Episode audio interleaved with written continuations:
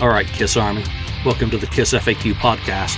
Thank you for giving us your time today and letting us into your head. I hope we don't do any damage. This is a Kiss related podcast by the board for the board. We hope that you enjoy.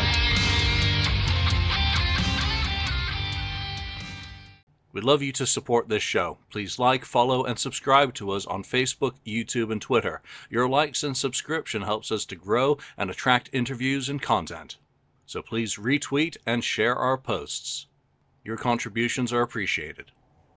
Hey, it's Julian from the Kiss FAQ podcast. Uh, we're doing a little side cast today because I've got Metal Mike from the 80s Glam Metal Cast. Mike, welcome to the show. Thanks, Julian. It's great to, hear, to be here, man. I'm excited. All right. Yeah, I'm excited too. You've just put out your first book, Ooh, your hair metal hair metal journey. Awesome.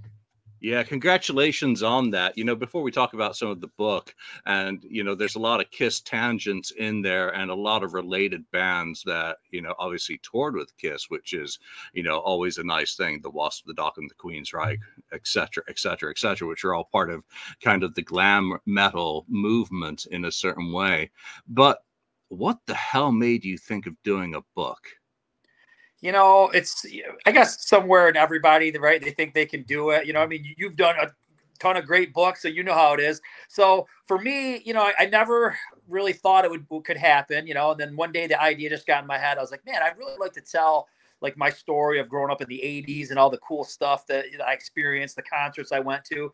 And then, you know, the light bulb really went off when I was like, hey, man, you know, you interviewed like a hundred different 80s rockers. Maybe you could take some of that information, uh, combine it with your own personal story and, and make a book. So that's kind of how it started. As it gets going, you know, we, we make a lot of discoveries. We, we kind of discover like, for me, I kind of discover how I got into this. What, what about me before hair metal got me so into hair metal? And then as we get going even further, we figure out like what ruined this thing, you know, who was, who's to blame for the fall of hair metal. So a lot of fun things and interesting things come about through the journey. So it, it, was, you know, like I said, it was a lot of fun to do that first book. I hope to do some more, but yeah, that's how it all came about. So, 80s Glam Metal Cast is your podcast. Mm-hmm. What, why don't you tell folks who may not know about your podcast, how that got started, and what's the sort of ground that you cover there? Because it ties in with the book as well, doesn't it? Of course. Oh, yeah. So for the, the podcast, you know, all that really happened, man, is, you know, I, I was doing a, a, Twitter account and my Twitter account was, ba- was just based on 80s glam metal. And it just kept getting bigger and bigger. And a lot of these guys from uh, back in the day that I was fans of started following me. So what not very different from the book. I get this half-assed idea. I was like, hey, I'll start a podcast. I don't know anything about podcasting, but I'll do a podcast. So so started the podcast, started asking people like Ron Keel, Zach Stevens from Savatage, the guys from Tigertailz. You know, I started asking these guys, would you come on? And they're all very gracious and they came on. And and that's kind of where it started. You know, we started interviewing these guys and there was all these questions that were burning in my head from a, kid that I never really got answered by any other magazines or or honestly it was just cool to talk to my heroes about. So then I it was the same kind of idea with the book. You know, you just get this whim and you're like, hey, let's do a podcast. So started doing a podcast, didn't know anything about it, learned as I went. And you know, we inter- I interviewed a lot of those guys, you know, Ron Keel and and, and recently had Don Dokken. So I've talked to all, you know, a lot of my 80s uh, heroes from back in the day but we do a lot of musical discussion too. We'll do the top 10, you know, hair metal ballads and top 10 of certain years and that kind of stuff, Julian, as you know, it's interactive. So people, like I said, if, if I do one and I talk to somebody in Keel, you don't like Keel, you're not going to listen to the, the Keel podcast. But if I do one where I'm talking about, you know, 10 different bands, that, you know, bands you like are in there, you might want to tweet or, or message me with your list. So that interaction people really dig. But, you know, I'm never going to turn away if, you know, Paul or Gene want to come on, or you know, whoever, you know, I'm never going to turn away some of my heroes if, if I still want to keep that interview stuff going. Yeah, Paul Stanley's top ten glam metal hits from the '80s. I mean, that would be that would be super fun. You know, to get to have him talk about some of the bands maybe that he toured with or or wanted to tour with and couldn't get. Now, the, I started reading this and I stopped dead in my tracks at the beginning. You're going back to the winter of 1985, 86 in upstate New York and discovering the Kiss, the Motleys, the Ratts, the Dokkens, who were all in heavy rotation on MTV at the time. And that is an absolute mirror to my own experience and my discovery of basically heavy metal, um, which was in December 1985 in upstate New York, but a little bit south of you in Binghamton. Oh, so, okay. So that's where I was living at the time, and that's how I got into Kiss and a whole bunch of other bands, Motley, uh, Dokken, Wasp, Ratt. It was all at the same time. But when I flipped that switch on MTV at that time, you just had all these great music videos. The Ratt videos were fantastic. Twisted Sister was putting out great videos at the time. Dokken's videos, In and Out of Love, you know, all that stuff was was really really good, very visual. And that's your entry point, isn't it? You know, at yeah. the beginning of this book, it's really the transition. Tell me your story of my story. well, exactly, you know, and, and that was the whole thing. You know, when I first started getting ideas of this, I'm like, wow, I'd like to tell my story. And then, like you said, you do stop in your tracks and go, wait a minute, you know, I'm just some schmuck from upstate New York who, who does a podcast. Nobody cares about my story. But as I got going, I'm like, well, wait a minute. You could probably relate to the story if, if you're, you're close in age to me. I'm 47. So a lot of people probably got into the same stuff at the same time. You know, we went to record stores, we we bought the posters, the t-shirts, all that stuff was all part of this whole movement. So yeah, I mean, like you said, it was those, you know, vibrant videos, outrageous people. I mean, it doesn't get any more crazier than like David Lee Roth in the in the Yankee Rose video. You know what I mean? It's, it's just over the top. And what I tried to do toward the beginning is I was like, well, you know, before hair metal, I was still a young kid, but I mean, I was really into wrestling, pro wrestling, was into Batman and and uh, Rambo and all this shit, you know. And it really isn't that far of a stretch, you know, if you go from all these characters, because who, these guys were all characters. Motley Crue were massive characters. So were Kiss, Alice Cooper, uh, John Rambo, uh, Kane Roberts. You know what I mean? So Blackie so Lawless, was, Chris hey, Holmes. Blackie, oh my God, yeah. I mean, it was just like all this, you know, fantasy and horror stuff was coming alive with these rockers. So yeah, man, that's exactly how it happened. You know, seeing Tears Are Falling, Yankee Rose, Home Sweet Home.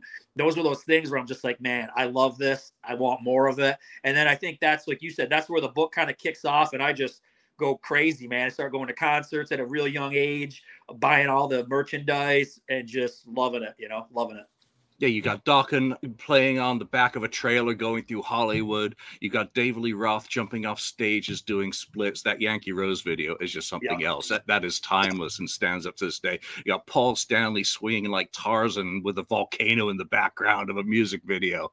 It yeah. really was a great time because it hadn't at that point become so cliched. I know that the people who are in our age group, and I'm just a little bit older than you, uh, had older siblings who had kind of been the child of the 70s. So yep. we were like the next generation, the younger brothers and sisters in many ways of those of, of the 70s, because we may have crossed over to a certain extent of remembering Kiss in 78, 79, but a lot of us were too young to really appreciate it. And this is our music these are my people this is my crowd you yeah. know um, it, it really is a, a, a, very explosive time to be a part of music and a very colorful one especially in 85 i mean motley crue had gone from leather and blood to well strands of neon like Kiss and Wasp had done the same with Electric Circus. They were transitioning out of, you know, a more a, a, toughened up look. They were all becoming very kind of homogenized. Same with Ratt for that matter. You know, those those are kind of the big ones I remember. What was the music? What was the first song that you really remember grabbing your attention at that point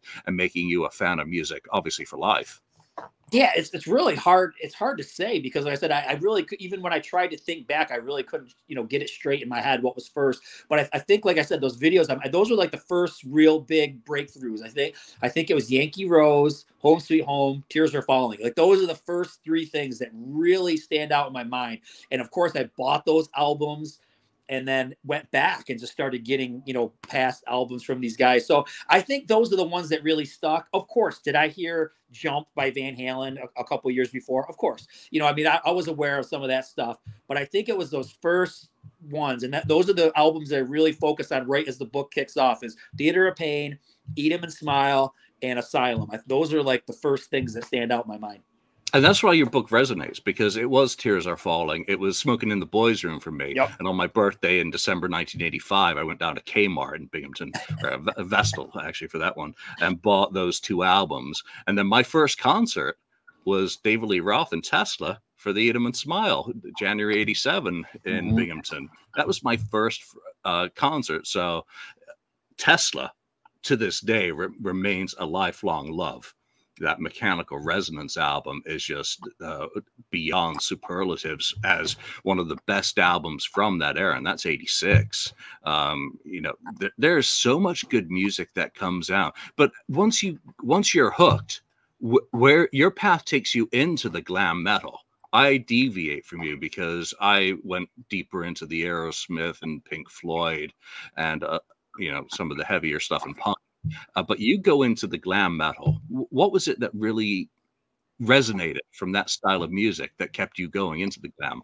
You know, it's a good question. I really think it, it's a couple different things. I, I think I always enjoy that flamboyant image. You know what I mean? So I think that was it had to look a certain way. I always noticed that like if bands didn't look cool back when I was a kid, like I, I didn't get into them. And that's as an adult, that feels very superficial to say. And it's kind of sad, but but I, I think that really was the deal. Like the bands had to look cool.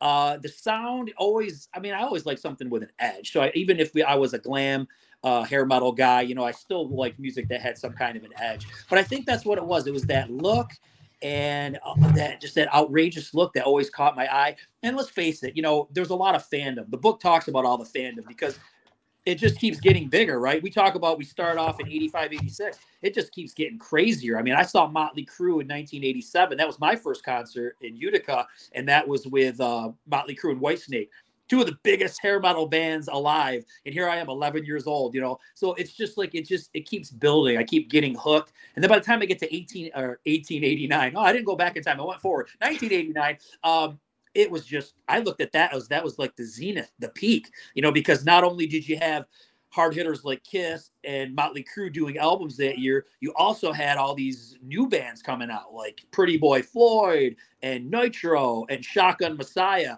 So I feel like there was just so much to, to consume. And it really it goes back to, like I said, when I was a kid, I was a real completist. I had to have every action figure from a set, you know what I mean? And it was really that same behavior just happened with the hair metal. Had to have every album, had to have them in chronological order in the cassette case, you know what I mean? So I just feel like for me, and I'm sure I'm not alone, we were completists, we were fanatics, and it just kept accelerating until it, you know crashed, as I'm sure we'll talk about in, in 1991. Yeah, so you seem to go forward, whereas I went backwards. So I mm-hmm. discover Motley Crue with Theater of Pain, and I go back to Shout and Too Fast, and that's where I stick. That you know, when Girls came out, I was like, oh, this is okay, but I'd rather put on Shout at the Devil or or Too Fast. You know, with Whitesnake, that '87 album is a, an abomination. It's absolutely fantastic. Don't get me wrong, but uh, I had already heard stuff from pre '84, so I knew that they were a blues rock band that were basically uh, putting on lipstick to sell records. And while it was really good, um, I was like, I'm going back to Saint and Sinner I'd rather, and Love Hunter. And so I went backwards. Great White, same, another great story. What a fantastic band they were in 87. But you go and listen to their earlier stuff. And I'm like, I like this more. So you go forward. Faster Pussycat. You like them? I do. Uh, but they're not one of my favorites. And, and, if anybody who reads the book will notice, they're not focused on very heavily. Uh, I do kind of mention them because they were on the Hot in the Shade tour, and and I really like House of Pain, and, and I, I put in some. So you know, the key thing that happens during the book is that you know, after four years of doing the podcast, I mean, I really have. I'm not saying I've interviewed everybody, but I've interviewed a lot of people. So I have interviews with with with Taime Downe from uh, Faster Pussycat. I've got interviews with guys from Winger and Ratt, and you know, you name it, as rare as rare and as big as big. So all that stuff's injected, but I do like Faster Pussycat. They were more of a um oh, like more of a Stonesy type of a thing. You know what I mean? Like that, at least especially that first album. They had more of a Stonesy New York Dolls type of a thing going on. So they were cool. I like that.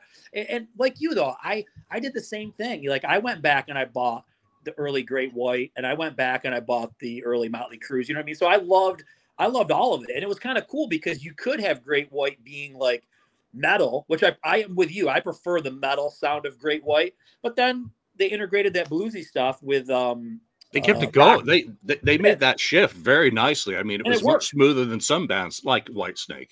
Yeah. Now, see, now with me with Whitesnake, I actually prefer uh, Whitesnake and Slip of the Tongue. Those are my favorite albums. I don't care about those earlier albums. I don't like that like that bluesy stuff. Some people do, some people don't. You know what I mean? But I think for me, my sweet spots 87 and Slip of the Tongue. There's no wrong answer. I mean, come come on, come on! It's music. I'm I'm a guy here who always prattles on about Zodiac Mindwarp. So there there are no wrong answers when it comes to music. Your tastes are your tastes, and you yep. don't have to justify them. So you know, as your journey progressed, um, I'm doing the podcast. I mean, the great thing about doing podcasts is no experience is needed. And you've had the, you know, you've been lucky to talk to a lot of these guys who are making this music. Who stands out on a personal level from that massive amount of people that you have talked to? Who, uh, who are some of the people that really opened your eyes and made you look at what they were doing back in the day in a whole new way? Wow, that, that's that's a good question. I mean, there's just so many things, you know. It's it's hard to put put my finger on it, but you know, I think at the end of the day, the the most important ones were the ones that I was like the biggest fans fan of. So, for example, I'll give you like Bruce Kulick. I was a big, like we said, I'm, I'm Kiss is my favorite band, and I got into Kiss right when Bruce Kulick got into Kiss. So I'm a huge Kiss nerd. I don't know if, if I, I can compete with you, uh, but I maybe I don't know. but anyways, but like to talk to Bruce Kulick and him to tell me these inside things that like even I didn't know, and I thought I knew everything. You know, when I talked to him about Alive Three, and I know I don't get into that in this book. I'm hoping to do a, another installment, but I always loved Alive 3. I thought Alive 3 could be my favorite Alive. And, and, it's obviously his favorite Alive. It's the only one that he's on. But he gets talking about how, you know, uh, I Was Made for Loving You was not part of the Revenge tour. They just did it at a sound check and piped in uh, a crowd or something. Just stuff like that. Like, like I didn't know that. You know what I mean? And, and now here's my hero telling me something that I don't know and just talking to me like a friend. You know, another one was Joe Lynn Turner. I always thought Joe Lynn Turner was – amazing. I mean, between Rainbow, obviously I'm a big Yngwie Malmsteen nut, and then with uh, Deep Purple, I've always been huge into Joe Lynn Turner. And then I'm interviewing him, and he's and every five seconds he goes, "Mike, let me tell you something, Mike." You know what I mean? And it's like Joe Lynn Turner's called me by my name, even though right, it doesn't take much to do that, but it's just that like I felt like I bonded with a lot of these guys, and then some of them I still talk to to this day. I don't. I'm not like a weirdo. Like I would never like harass these people. Obviously, I've been able to keep this going for so long because I'm not. I don't like step over boundaries or anything like that. But every once in a while, you know, I'll shoot a text or a message when these guys say, "How are you doing?" You know, like I knew like Stevie James from Tigertailz had a stroke, you know, and I just reached out to him one day and I said, I, I hope you're doing okay. I'm thinking about you, you know. So it's just nice that the friendship has continued with a lot of them. And uh, but I just think I think being big fans of things and then finding out something that I didn't know, but then also them treating me like a human being. You know, all that stuff kind of combined. That that that all really felt good. There's still a massive market for these guys as well, especially now that we are at this age and they're at that age, because most of them aren't that much older than us.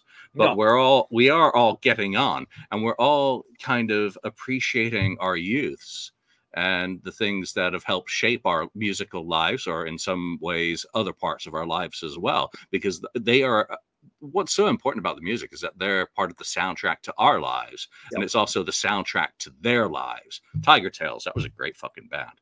Yeah, I mean, that was some really fun stuff uh, yep. that that I loved. That first album, holy shit! Same yep. same with Pretty Boy Floyd, that first album as well. You know, I didn't stick with a lot of those bands. Again, I kind of moved on, but those were you know really great moments. You get you also have Poison in this book, which is not one of my favorite bands. What, what's your, what? And I don't know why. I mean, they're basically no different than Kiss. No. But you, but you like them, and why? Well, you know, it goes back to that impressionable stuff that came out. Like I said, 1986. That's that's my year. That's my year. I get into metal. Who's out, man? Poison and Cinderella. That's their debuts. Looking all glam, doing their thing. You know what I mean? So uh, it was just it really caught my attention. And then some people, you know, you probably can relate to this. There's just people that you like for whatever reason. You know, people always say, "Well, why do you like them?"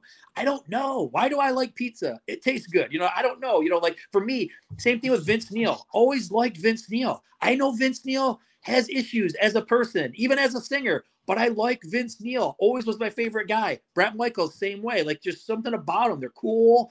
You know, Bret Michaels too. I, I mentioned this in the book. He doesn't sing that high. So even as a kid, it was like one of those. Like I can copy this guy. I can't copy Rob Halford, but I can copy Bret Michaels and and, and kind of sound like him. You know, when I'm singing in the shower. You know, it was just all those things. It was just it just felt right. It was fun. And you know, Poison is a band, not to bore you because you don't like them, but I really do think they evolved pretty well. When you get to like 1990, I think their musicianship got better, their um, their songwriting got better. They toned down their look and, and, and actually became a little bit more serious musicians. So yeah, I, I like everything that Poison did. The only sad part about Poison and is you you talk like a lot of bands, you kind of lose touch with them because they kind of died. You know, like when we get to 91, there may be a couple more straggler albums from these guys, but they're not promoted, they're not big. And then the bands kind of go away until this resurgence kind of happened in the early 2000s. So did grunge kill glam, or was glam ready for a little break? Yeah. Okay. So at the end of this book, um, what we do is we kind of put up the suspects of, of who the murderers of, of glam metal are. And, you know, the least of the suspects are Nirvana and grunge. So, no, grunge did not kill hair metal. Uh, there's a lot of stuff that killed hair metal. Like I said, buy the book and read what I think. No, I'll tell you a couple things. The obvious one that I'll give you, and you know this, everybody knows, knows this, so it's not a secret. The record labels killed hair metal. So what they did was they force bands to use a cookie cutter kind of approach to do an album. They force bands to put a power ballad on there. There's so, and this is what was happening, Julian, as the story is going. I'm like, it, I'm, I'm putting it together and I'm finding all these similar stories. Everybody's saying, like, oh, the album was done. We were ready to put it out. It was heavier than usual. And, you know, Joe Schmo from the label says, uh uh-uh, uh, got to go back to the drawing board and start over. I don't hear a hit. I don't hear a hit. Where I don't hear the single. So this screwed a lot of people over in different ways. Um, Jani Lane, I talk about that one in the book, but I obviously never got to speak to him because he had passed away before I started the podcast. But but everybody knows the story where he was like the album was done. I think they were going to call it Uncle Tom's Cabin, and then all of a sudden they're like, I don't hear a single. Write me uh, "Love in the Elevator" Part Two, and he writes "Cherry Pie." It works for that year, but it's everything that's wrong with the genre. And as the genre starts to die, that's the poster child for what's wrong with it. You know, when, when grunge hits and Nirvana and Alice in Chains, look at this cheesy shit with the giant smile and the frick, you know, the, the, the, the hose or the fire hose. I mean, it, it, it, it plays into all the cliches. So, you know, yeah, the labels, you know, they got the hits, they got what they wanted. They're vampires. They got, they sucked the blood out. And then they left these guys to die and it, you know, you, you know, not to run on forever on the same topic, but you know, you talked about like you know going back and discovering early Motley Crue. Early Nirvana has the same kind of a thing going on. It's totally different than the thing that came before it. Parents don't like it. It's anti-establishment. And I think what happened at the end of the 80s is like Motley Crue and Def Leppard and all these guys, they became part of the establishment, you know. And once mom and dad like your power ballad song, it's really not that cool anymore. You know what I mean? So I think these are the, some of the things, this kind of the concepts and the things that played out that killed hair metal. It's the same story that's affected every kind of popular culture movement. The yeah. Beatles started in leather and were refined and made acceptable to the masses. Elvis was dangerous at the beginning, yep. but Colonel took him and packaged him and made him safe and presentable to the public and the masses. The only one that really runs counter to all that, uh, and you mentioned them right at the end there, is Nirvana. You mm-hmm. listen to Bleach and Love uh, Love Buzz, and then you listen to in utero and they had gone against what the label wanted. The label wanted another nevermind um, and they're like uh-uh we're going to make something abrasive that clashes. So they refuse to be um, shaped and shifted. And you know, Motley Crue, come on, you see that happening with them. Look at Girls, Girls, Girls, and put that next to Shout at the Devil. You know, mm-hmm. a- again, it's the natural thing that happens to an artist as they gain a wider audience is that they have to be made safe. The third LA Guns album is a great example of being watered down mm-hmm. uh, from what that first LA Guns album was. And that first LA Guns album to this day remains one of the albums I love the most, even though I know Paul Black has a whole shitload to do with it that Philip Lewis didn't. Um, you know, so, I talk about that in the book. I talked to Phil Lewis about that. It's in the book. Yeah, and I love Phil Lewis going back to his glam days in Girl. Uh, I'm still waiting for the Girl reunion. I, you know, last time I saw Phil, I was like, you know, I didn't get a chance to talk. I'm like, girl reunion, girl reunion, girl reunion, you know, um, would be really nice to see. Def Leppard, I mean, they, they I, I, don't think they they sold out in any sense that they just had a really natural progression that worked in terms of what happened to them and having a drummer have those horrible things happen to him. And then of course what happened to Steve Clark you know so and Def Leppard remains one of my all-time favorite bands. I want to ping you on four bands and just get your thoughts and stream of consciousness on these since they are all Kiss related Wasp they opened for Kiss on two tours uh, and feature in your book. Uh, talk Wasp for a minute. Wasp, I would probably say was always like my third favorite band, eh, you know, in the 80s because, you know, I don't know, once it goes back to like this character, you know, you got, you know, because I, I actually did go back. I went back and I got the early albums. I got live at the Lyceum. You know what I mean? Well, he's doing all this crazy stuff. So he, you know, we talk about when we started about all these characters. You know, there's nothing more of a character than this guy. He's got saw blades on his arms. You know, he's he's a little edgy. You know, he's a lot more. He's actually a lot edgy. He's way more edgier than a lot of these other bands that I was into, and uh, he's got a, incredible voice. It's, there's nobody like him. It's such an awesome voice. He writes great songs. You know, that those are the things. But you know, one thing I want to say about Blackie though is it's you know, unfortunately for Wasp, and this happens to Megadeth and a lot of these other guys. You know, Wasp thinks that or Blackie thinks that Wasp is just him, and it's really not. You know, for me, after the headless children, it, it falls off big time. Chris Holmes is a big part of the sound. I thought Johnny Rod was a cool element. He's in the book. I talked to him about. Johnny Rod is very cool. Yeah, right. Even you know, people bust balls on Steve Riley because of all you know Steve Riley's LA Guns. I'm telling you, man, watch live at live at the Lyceum, listen to live in the Raw. Steve Riley was a freaking animal. You know what I mean? Hey, no pun intended. He's an animal. Uh, but yeah, no, I love Wasp, and I went heavy into the Wasp fandom. Uh, the T-shirts and everything, loved them. Did you catch them on the recent tour with Armored Saint? I did not. No, they didn't come near me at all. So no, I didn't catch them. No, I got to see them a couple of times on that, and nice. it was great just to relive that music and that soundtrack again. And it was great to talk to Rik Fox in Nashville last year when I was there uh, mm-hmm. about his, obviously, his uh, central parts of the foundation of Wasp. Um, another band, Dokken, also opened for Kiss in '85 you know, cool thing, like I said before, I had talked to Don Dokken. Now the book is basically done at this point, right? Just like probably, I don't know, a month ago or something like that. It's done. And all of a sudden, I get all these emails because Don Dokken has a new album coming out. George Lynch has a new album coming out. Light bulb. I'm like, wait a minute. I'm going to interview these guys and I'm going to help them promote their album and then I'm going to ask questions that I'm going to insert into my book. So I'm no dummy. So, you know, I was able to, and I'm so glad that I was able to insert those guys into the story because, you know, they were a big part of, of me growing up. And, and, you know, I talk about my, my cousins gave me these three records to get started. They gave me Out of the Cellar, Shout at the Devil, and Tooth and Nail. You know what I mean? So these are like these are like right early into the out of the gate. These are three of the best friggin' hair metal albums ever, you know? So yeah, you know, they they were they were a big part of it for me. I love Don Dokken's voice and his songwriting.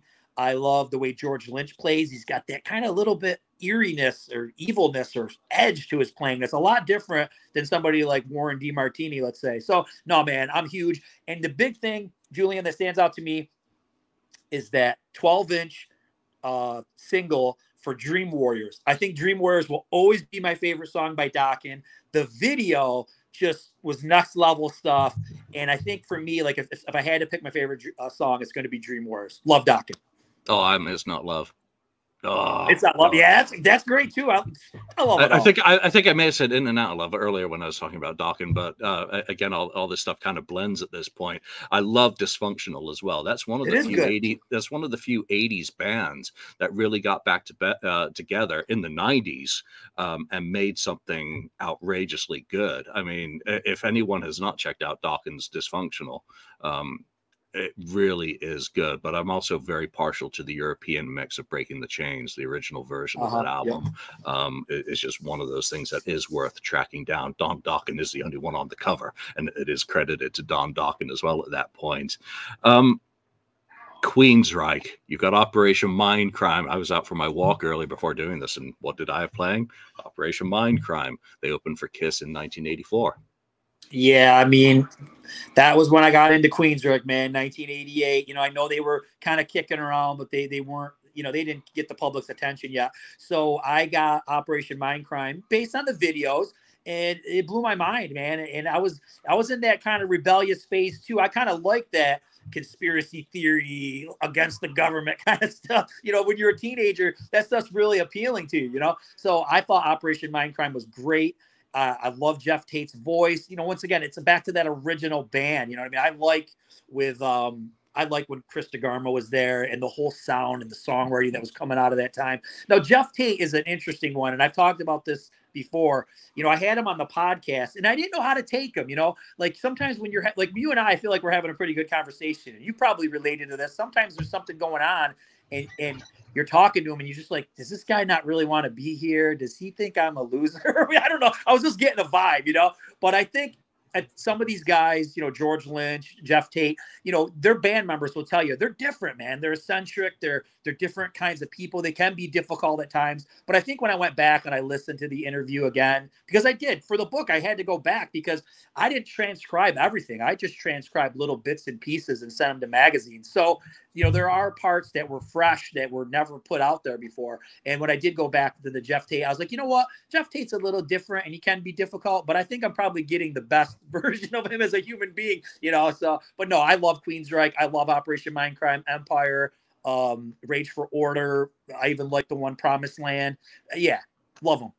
Yeah, Promised Land is a little dark. Rage for Order is great. I mean, that's yeah. when they're just finding their their feet. And Empire is my favorite Queensryche album. Yeah. I did not like them back in the day because it was all EP and the Warning at that point, and that just wasn't my what something I liked uh, uh, during my entry point. But you bring up something else that's really interesting with uh, mentioning Geoff there. Um, Vince Neil, Don Dokken, they take a lot of shit online yeah. from the fans and what I think people forget and ties in with your comments is that these musicians that are part of our lives are humans or human beings. Wait, that's a Queensryche thing. Um, it, no, it, it's they become you know mock worthy in some sense. And what we forget is that these people have given us so much joy and now they're kind of like getting made fun of uh, as they're much older and struggling with the same shit that we most of us struggle with. Knees hurt back hurts um, but we don't have to get up on stage. And i know people say well they don't have to get up on stage. Well that's their job. That's their life. That's their career. So I think you're lucky that you've spoken with so many of these people that it really humanizes them for you. And has it changed your outlook when you now go and listen to something? You think about, you know, what they're singing about or talking about or how they're playing in a different way? Yeah, I think, you know, you make a good point there. Uh, yeah, it does humanize them. And, you know, everybody likes to take a jab at Don Dokken's current vocal situation. You know what I mean? But then I had to, when it was time to do the interview, like I go back and I'm looking at it and, I, and I'm like, man, this guy's a legend. Like he he made some great music. He's a big part of my growing up and me getting into music. So so okay, so today he's not who he was vocally, you know, 20, 30 years ago. Don't go see him. You know what I mean? So I try never to do. I mean, once in a while I like to poke fun at everybody. We all do. You know what I mean? But you're right. We're all struggling, you know, with hair loss or weight or you know, I, you all know, of the above. right, you know, all the above. So yeah, I mean, it's it's not cool. You know, one guy. I'll get. I'll tell you something. Vince Neil's a perfect example. I already told you he's my favorite guy in Motley Crue. Don't ask me why. I never said anything bad about the guy ever online, but he blocks me on Twitter. Okay. I'm okay with it because it's probably not him that runs the Twitter account, anyways. I always try to go back to like, what do I like about Vince? I, it's that original thing that I got into. I think his voice sounds great on all those early albums. Does he struggle live as a singer? Of course. Has he gained a bunch of weight? Of course. But I'm never gonna like. Maybe I just did shit talk him. No, no, I would never. I would always be in his corner though. I'm. I'm gonna be a fan for life. I love Vince Neil exposed his solo album. I'm always in the Vince Neil corner. Even when they like guys like him, he blocks me. Yngwie blocks me. I don't know why. Maybe I maybe I said something or somebody who follows me commented and said something, but I'm never going to take it personal. I'm always going to go back to what I love about these guys. And the same thing with Yngwie. I don't like what he does today. I don't I don't like when he sings. I don't well, like I, I don't I don't need a singer or a drummer. Yeah. yeah. I don't like that. I like, you know, marching out to I don't even know. Maybe the one that he did with Tim Ripper Owens, maybe not. But somewhere I liked when he had singers and he had good songs and stuff like that. Maybe for me, man, that's just where it ends. Maybe Yngwie doesn't exist. I don't have to buy those other albums, but I'm always going to enjoy those original ones and have a, you know, they have a great place in my heart. And I'm never going to take, you know, any of this online crap personal. Well, that was my playlist yesterday. Was marching out through fire and ice. Oh, Um, yeah. I, I think I, I did throw in facing the animal um, for for today and seventh uh, seventh zero whatever it is the Michael Vescera albums. Yeah. Um, but it may not be what you said. It may be something that did Joe Lynn Turner say something? I mean, Right. uh, yes. that could you, you just never know that the dynamics that go on. The music business i mean gene simmons and paul stanley have said that the music you know it's like a four-way marriage or five-way in some of these bands and most two-way marriages don't work out uh, these days. So you get a lot of personal dynamics a lot of creative uh, issues that go you know between these guys and a lot of festering wounds. Um, you know Yngwie was going to be the last uh, person on my my little list of you know bands and musicians to talk to you about I, I find him absolutely fascinating. Love his playing. The, the latest interview that he's done um, is really in depth and gives me much more of a feel for him as a person because he's so open and talking about this stuff. But I haven't bought one of his albums in years now because I just don't like how they sound Right. compared to how they sounded when it was more of a band. You listen to Trilogy, listen to Marching Out, uh, Eclipse. Um, all of those albums are vibrant. All of those albums were also very much pinned on my brain from listening to them at the time. Um, so it makes it almost an impossible task for these musicians nowadays. Mot- Motley Crue, I mean, Vince Neil, thank God he's still here. Thank God he can still sing, you know, that he gets up on stage. I've enjoyed every Motley show I've been to. So, um, though I'm Team Mick, always love no, and and it has nothing to do with the current situation. I always loved watching Mick play, and just what listening to the tone that he was ringing out of the neck of that guitar. It has nothing to do with business. Um, that's none of mine. So you know they're, they're great bands. But we could talk all day about every single band that you've ever encountered but that's not the purpose of this. Mean, the purpose of this interview is very much that you've written a hair metal journey which is a nice companion piece to your podcast because it lets people understand and also know more about you. Where can people find hair metal journey The Hair, Metal Journey is uh, pretty much exclusively on Amazon. It's a ebook, it's a paperback, and it's all pretty much done by them. Uh, you know, basically, you just order it; they'll print it on demand for you. you it opens up, and you can get it uh, the ebook through Kindle. So yeah, it's just it's just on Amazon. That's the only place you can get it.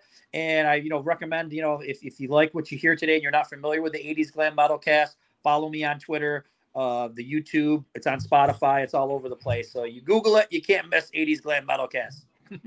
so two last questions is number one what are your plans for the future with this now has it kind of lit a bug with you now that you've got one under your bonnet um, do you see yourself doing further explorations in print Yeah, yeah, because you know I I think I set it up just perfectly, right? It, the book ends in 1991. You know, I do envision another installment at some point. Um, but probably like what you've done with your books, you know, like once you do one, you kind of like you're not ready to just jump right into another one. So I think right now, what I do right now is when I get little ideas, I just jot them down. But um, I don't think I would even entertain doing anything until like a year from now. You know what I mean? Like just maybe put it out a year from now. But I do think there needs to be a second installment. But the only thing that I noticed is that you maybe you could relate to this kind of stuff too, is that like I brought in all this cool stuff that I did, like I, I the T-shirts and the record stores and the concert. All like I, you know, I got it all out. So now I'm trying to figure out, like, okay, I've got more stories from what the band happened to the bands in '92 and beyond, but what can we throw in that's personal? You know, that's this kind of stuff. Like I feel like I already threw that one out there. So I've got a year to kind of let this thing fester and figure out what the approach will be. I think it would be a darker book I think this one is very lighthearted. It's coming from a child's point of view, right? I let's face it, I was getting into this shit when I was 10 years old. So if you look at it, well, I could just say I'm not a great author, so that's why it's childish. But, but it really, the memories are very childish. You know what I mean? Um, I think as a human being and what was going on with music and in the world, I think it would be a little bit more crazier and darker for 92 and beyond. So uh, yeah, we'll see what happens. I think it, it would have to be because of everything that happened in the 90s with the glam metal movement. I mean, in our age group, that was when we were finding our feet as adults and yep. really starting to adulting. Um, you know, so it is a little bit dark. You know, you know, childhood ends. And, yeah, you know, and, and there you go. Last question. Give us an album that we should listen to this week. Wow. You know what? I'm how about this? I'm not going to give you an album, but I'm going to tell people to do what you had just said because I did that same strangely enough, I did that same exact thing this week. I took I went to Yngwie Malmsteen on Spotify and I hit random, right? And I was getting all the just as you were saying, okay, granted, I did skip some of the newer stuff, okay. but like you said, marching out, Eclipse, Fire and Ice, Seventh Sign, Odyssey.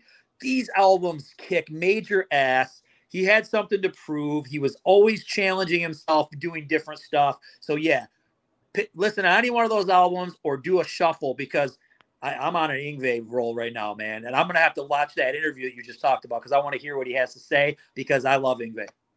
Nice. Metal Mike, thank you so much for taking the time to talk with me today. Best of luck with the book and you know, keep doing what you do on your podcast. Where can people I find the podcast? Oh, yeah, you can find the podcast on YouTube and you can find it on Spotify. It's pretty much on any uh, podcast platform. Just search it up uh, on any platform and you'll find it. Man, thanks Ham, for having me on. It was great talking with you. It sounds like we've got a lot of similar uh, interests with music, and I hope we we can talk some more. You got to come on my podcast now, so let's do it. All right, that sounds good. Thank you very much. Thanks, brother.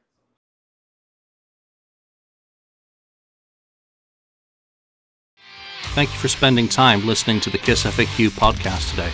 All sales are final, there are no refunds. If you'd like, look us up on Facebook or come over to the KISS FAQ message board and discuss the topic we've broadcast today. Don't forget to rate us on iTunes, Spreaker, or wherever you've listened to the show. We hope you'll join us again.